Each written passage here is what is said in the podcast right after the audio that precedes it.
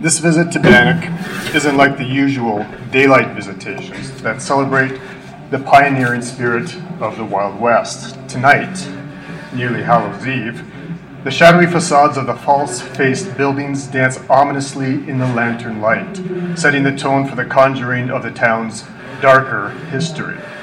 Will you enjoy the pain? crows the narrator. Will you relish the hangings, the spilled blood, the shredded flesh?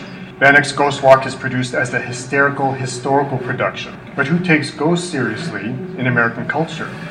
Especially when framed within the playfully exaggerated Gothic production.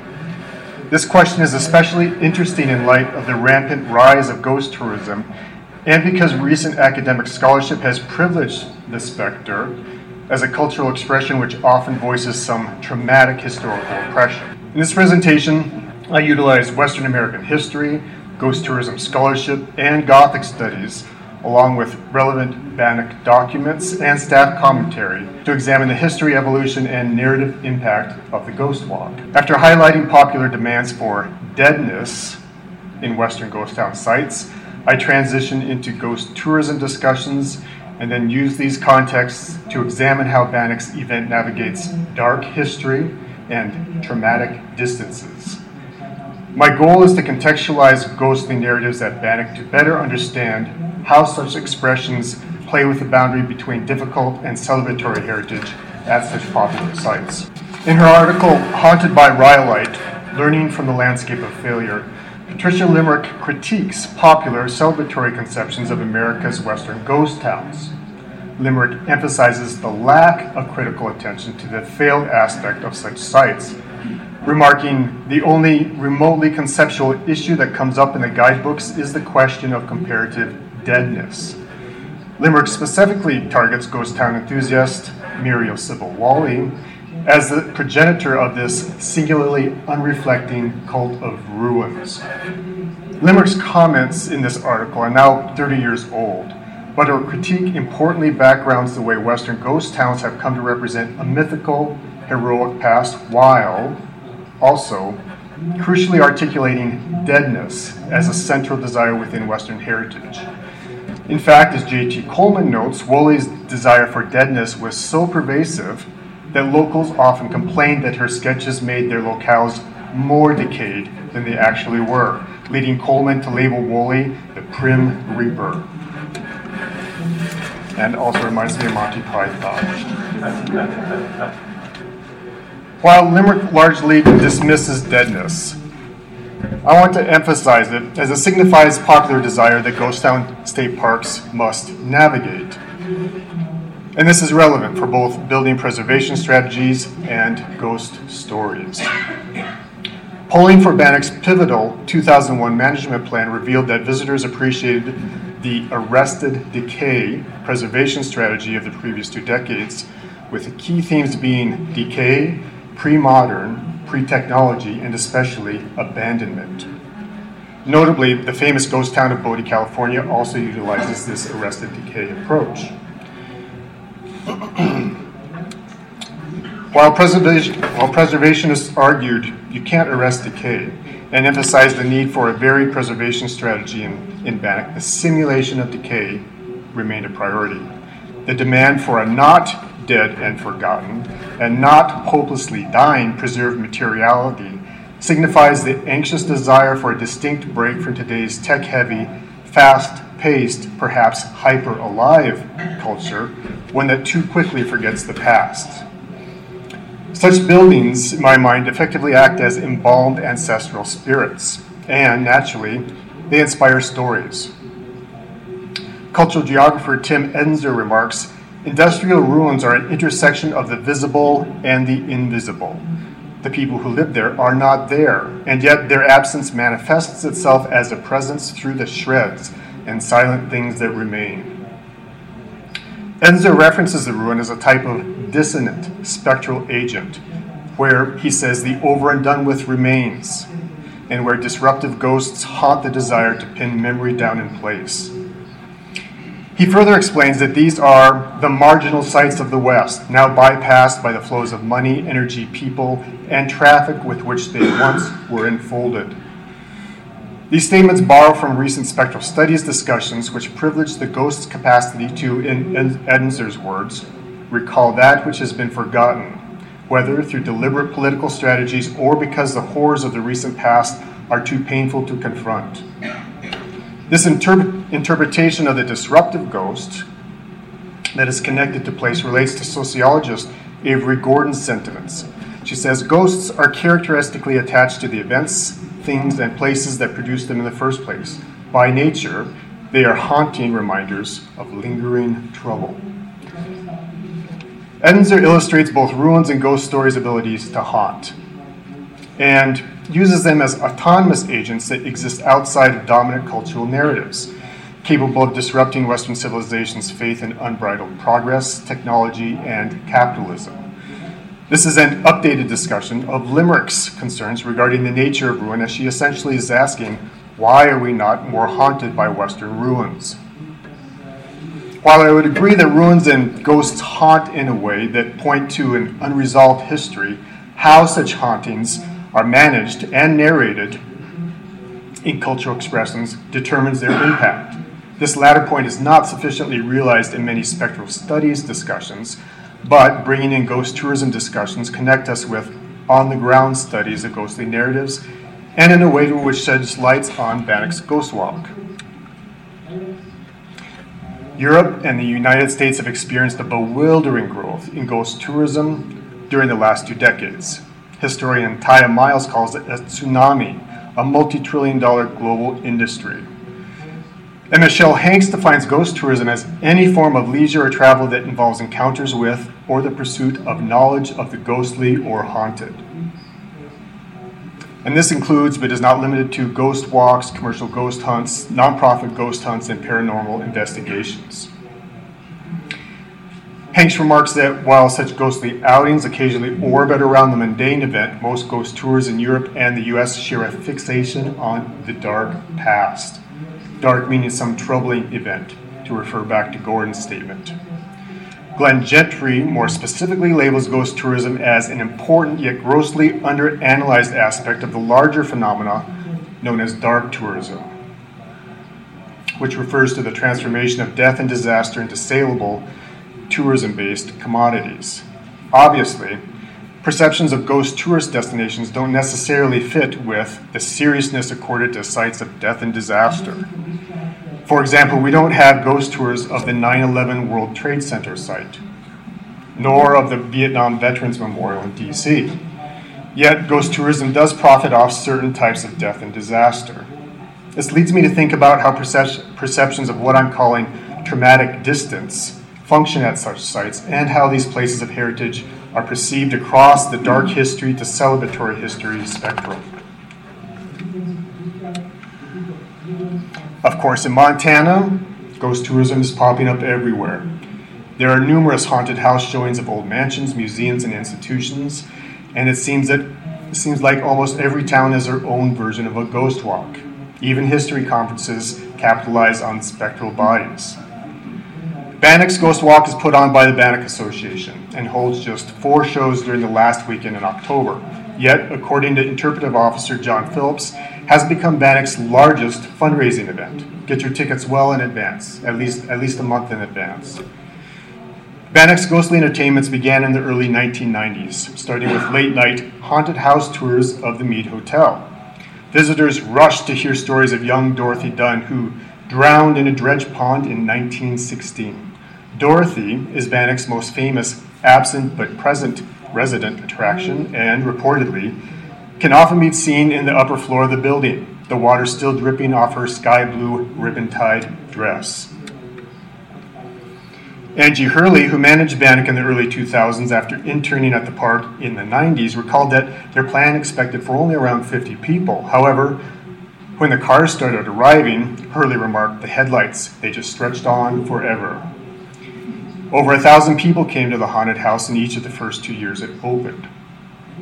Interestingly, the spectral gold, gold rush caused a stampede that had very real material effects. The traffic wear on Bannack's most notable building, the Meade Hotel, was causing serious concern. Paul Stewart, a Dillon Tribune writer and member of the Bannack Association, not only had a voice in the conceptual change, but agreed to write new, more expansive strips. More expansive scripts. John Barrows also had a heavy hand in this from the Bannack Association. But for Stewart, this was perhaps more than fitting because he was not only a recent transplant from old world Scotland with its legions of Gothic spectres, but was an actor who had guided ghost tours in Scottish castles. The event was resurrected in a ghost walk form that led visitors around the preserved town with stage skits in various areas. The stories range from historically accurate Bannack specific accounts like Dorothy, Down, Dorothy Dunn's drowning to more generalized Western frontier legends such as the demented schoolteacher. Hurley called it a historical hysterical show, a fun, educational way to learn about the history of Bannack. Yet, she said, it tells some pretty grisly stories of some of the darker sides of the old mining town. John Phillips, who is also a veteran Ghost Tour participant of almost two whole decades, told me that Bannack still holds to this view. The hysterical historical phase offers an apt designation for a park catering to the often difficult to negotiate demands for spectral heritage. However, while such plays can connect people with Bannack's history, America's cultural disregard for ghosts, visitors' expectations to see actual ghosts, and the tendencies of the narratives to keep historical trauma in the past threatens to detract from the actual history.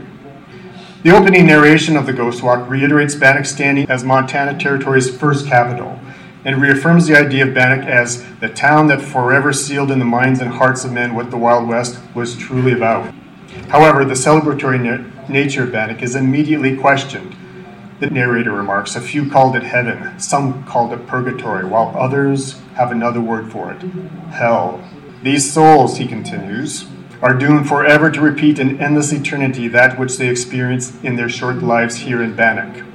Note the narrative excessiveness, the puritanical anxieties, and a fearful sense of entrapment in repetition and space. These qualities all reveal Gothic narrative tendencies. The latter two themes of repetition and entrapment uncannily resemble what Chris Baldick remarks as the Gothic's ability to portray a fearful sense of inheritance in time with a claustrophobic sense of enclosure in space. And such a comment haunts with the images of preserved ruins themselves. Indeed, if these arrested decay walls could speak, they might very well utter the same lamentations regarding an unnatural stasis. While these ghosts could very well be articulating building complaints and the complaints of preservationists faced with this impossible task, they are often telling the stories of such buildings in ways that potentially build heritage. This is apparent, for example, in the Crying Babies at the Bessette House, a skit which is inspired by visitors claiming to hear the wail of babes from Amede Bessette's old house. In a 1995 edition of the Bannack Free Press, park employee Kevin Heaney recounts that the house was an infirmary where babies died of various dis- diseases, including colic, typhoid fever, and smallpox. Many graves in the cemetery are of children who died in the 1880s, and quite a few from around 1913. Heaney re- relayed the speculation that the baby's suffering was so intense that it somehow imprinted the noise of their crying onto the walls or floors of the cabin. Whether Bessette's old house emits cries for certain, I don't know. But the story does allow ghosts to relay a darker history that creates heritage by telling a trauma attached to a specific place. As Gothic tourism scholar Emma McEvoy remarks, ghost walks can provide potent ways of talking about place. They can be expressive about experiences of change, loss, and passing. They can be a celebration of people's sense of identity of a town, village, or city. Skits such as Chop Chop the death of Nellie Page, and It's Hard Being a Girl in Bannack, all crucially allow women to express an often undervalued Western role. As one self aware line in the skit, It's Hard Being a Girl remarks, We worked and we toiled without any glory. Nellie Paget's skit tells a well known piece of regional folklore and is interesting because it adds an important nuance to the stereotypical role of hurdy-gurdy girl. Nellie, rumored to be Helen, Helen Patterson, as the legend goes, left her fiance in Illinois to pursue the American dream in the frontier, but was ultimately shot during a lover's quarrel. And undead Nellie exclaims, I found the men who would pour the shining dust, gold dust, into my grasping hands. Such a comment, as no doubt mining town gender historian Mary Murphy would attest, dispels the whore with a heart of gold stereotype. Nellie doesn't fit with the role of powerless, demure girl who just happens to find herself in the wrong place at the wrong time. Neither is she the second wave domesticating female, taming those who tame the West. She's an independent entrepreneurial capitalist, mining the miners for all they were worth. Nellie's actual story will probably never be known, but it's interesting how, in this case, the narration provides nuance in spirit to challenge dominant stereotypes, nuance that can be backed up with critical history, such as Murphy's article, The Private Lives of Public Women, that reveals a wide range of roles and agency for women in the West. Of course, the Ghost Walk wouldn't be complete without some skits dealing with Henry Plummer. I'm not going to debate Plummer's innocence here, but emphasize that the skit Plummer and the Banquet interacts with essential Montana history while revealing additional Gothic elements. The skit draws out Plummer's charming and duplicitous character, a perfect fit for a Gothic villain, while detailing the way he curried favor with Bannack's power players. As noted by Alan Smith, the American Gothic was fixated on the frontier experience and had anxieties about popular democracy and the relative absence of a developed society, all of which pertain to vigilante history. Beloit also points out that racial issues concerning both slavery and Native Americans are central themes in American Gothic literary tendencies. So, it is no surprise that two skits deal with indigenous issues, at least from the settler's point of view. The Horse Prairie Mine skit, for example, has an old timer telling the grisly tale of how the skulls, man, woman, or child, of Bannock peoples were tossed in the mine shaft after being murdered by marauding cowpokes. The narrator concludes Yep, them was hard days, and sometimes our forefathers were bloodthirsty buggers. But them days are gone for good now. It's first notable that it is not the obvious villain who does this historic injustice, but America's nostalgic sweetheart, the cowboy, thus interrupting Western narrative assumptions. However, while the old timer admits to an element of settler colonial guilt when he says local townsfolk kept their bloody secret to themselves, he also remarks, as I mentioned, them days are gone for good now. This notably illustrates the Gothic theme where, according to Emma McEvoy, the abuses of the past are contrasted with the liberality of the present. This tale appears to be more folklore than actual history, but nevertheless, such a narrative framing threatens to keep the darker aspects of America's settler colonial history erroneously in the past. In doing so, it detracts from continual generational indigenous traumas and ongoing issues as seen in the missing and murdered indigenous women epidemic that plagues modern day Montana. Them days are not gone for good. This skit also problematically capitalizes on one version of the Indian burial ground motif that haunts American narratives.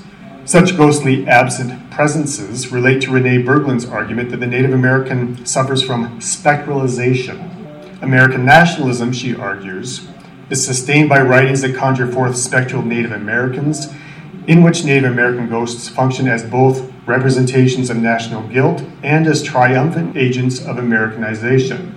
In such instances, ghosts may carry the voice of a neglected past, but are kept there via various cultural narrative devices, such as the vanishing Indian trope. This overlaps with Tiya Miles' critique of ghost tourism in the South. After noting the Indian burial ground theme present there at one particular site, she summarized that the overriding indigenous theme was that the native people were present only as part of the landscape, existing before history rather than in it, and creating the surface upon which the dramas of other groups would later play out. Leaving natives in the past is an act of traumatic distancing.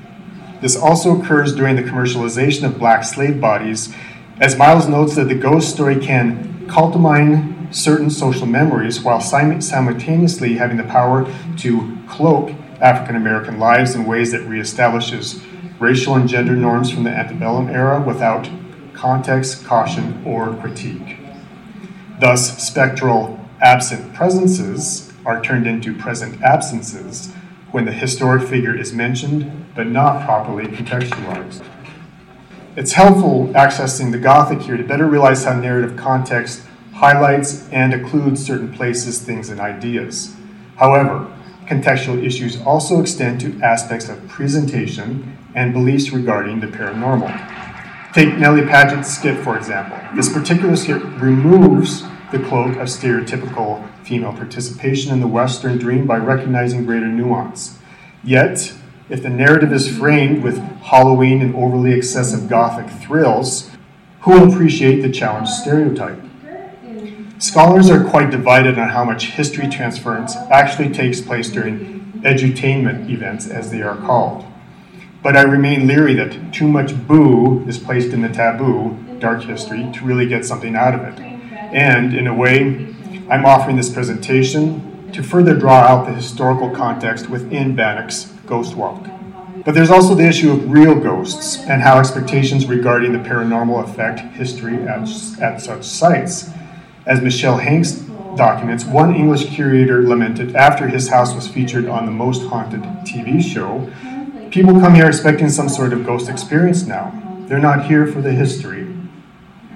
John Phillips mentioned that the attendance for both the Ghost Walk and Bannack in general shot up dramatically after the show was featured on the Travel Channel's Ghost Adventures seven years ago. He thought that a lot of visitors simply came expecting to see ghosts. So it's quite apparent that we Westerners like to celebrate our ruins and our ghost stories. This is important in itself as it says something about the speed of our culture and the way that change seems to threaten to forget the ghosts that got us here. Secondly, from a state park perspective, it takes an incredible amount of effort and flexibility to present a nuanced interpretation of the past while also having to cater to perceptions of such while also having to cater the, to the perception of such sites as haunted. Dillon resident Hannah Telling, for example, remarked that she knew people that believed Bannack was so haunted that they'd avoid the place entirely. John Phillips also remarked that ghost hunters are increasingly demanding special privileges, such as after hours access and strict silence and isolation during their visits. And not only do the buildings need constant attention, but so do the skits. Phillips told me that the skit The Murder of Chief Snag was recently removed due to the scalping scene, and he did this several times to illustrate the effect, and actors in red face. This points to the ongoing negotiation between popular desires and recognition of the nearness of trauma in regards to Indigenous oppression. But as this was an actual event, it also highlights the question isn't this important, dark, Bannack history and heritage and therefore worthy of retelling? Of course, enough of these stories may, be, may put the celebratory nature of the site too far into the dark history aspect. These are important questions to keep in mind. And this relates to the fact that Western culture's ghostly narratives are quite complex. At face value, ghosts can be said to be the perfect manner to express ambivalent cultural histories. The ghost can safely express the dark and difficult neglected past because the narrative itself isn't taken seriously. In the West, this is a deadness issue uncannily similar to the interpretation and management of ruins themselves, while the ghost has the haunting capacity to reveal what has been historically forgotten or neglected, how that knowledge is framed and presented heavily influences historical perspectives. I think in some cases, ghost tourism sites can promote heritage and identification with place, and while I can appreciate the hysterical historical framing of the ghost walk, for the reasons I've mentioned, I remain leery of the history being subverted by the thrills of the evening. I'd suggest that at the end of the evening, a pamphlet be handed out that further historicized and contextualized the evening's narratives. However, for the time being, I hope to have added a little more history and context regarding what's at stake as Western ghost stories navigate the traumatic distance of the West's darker, often more difficult history. Thank you.